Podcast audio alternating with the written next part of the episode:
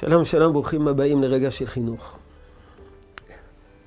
הצלחה של החינוך, הצלחה בחינוך, היא נמדדת בהתאם למטרות שקבענו לחינוך. אם אנחנו מצליחים לממש את אותה מטרה, הרי הצלחנו. לא הצלחנו לממש את המטרה, לא הצלחנו. מהי מטרת החינוך? אז ברור שמטרת החינוך זה לא לאלף את הילד, לא להפוך אותו להיות אה, רובוט שמציית לרצון הוריו. ברור שלא. המטרה של החינוך זה לחנך את הילד. מה זה נקרא לחנך את הילד? מה פירוש הדבר לחנך? אז ידועים ומפורסמים דברי אדמו"ר צניעה.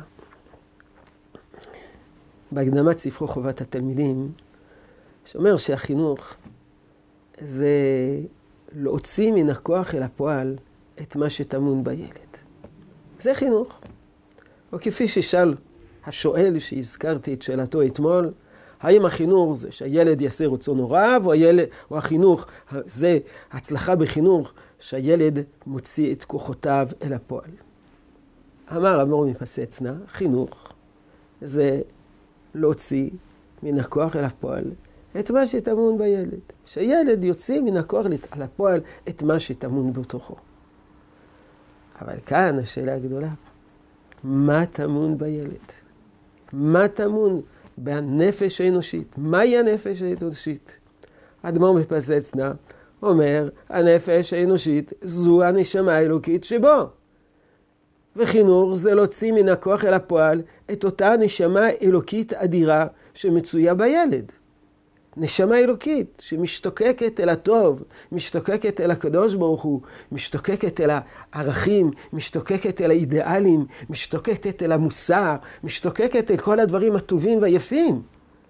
מי שסבור שנפש הילד, נפש האנושית, זה חבילת יצרים וחבילת דחפים, יגיד שחינוך זה לסייע לילד לממש את כל הדחפים שבו.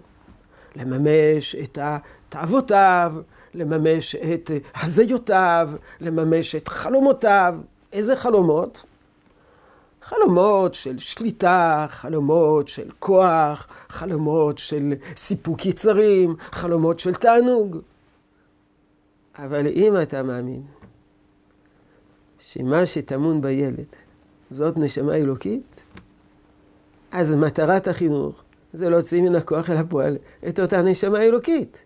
והצלחה בחינוך תוגדר בהתאם למידה שבו הצלחנו לסייע לילד להוציא מן הכוח אל הפועל את נשמתו האלוקית.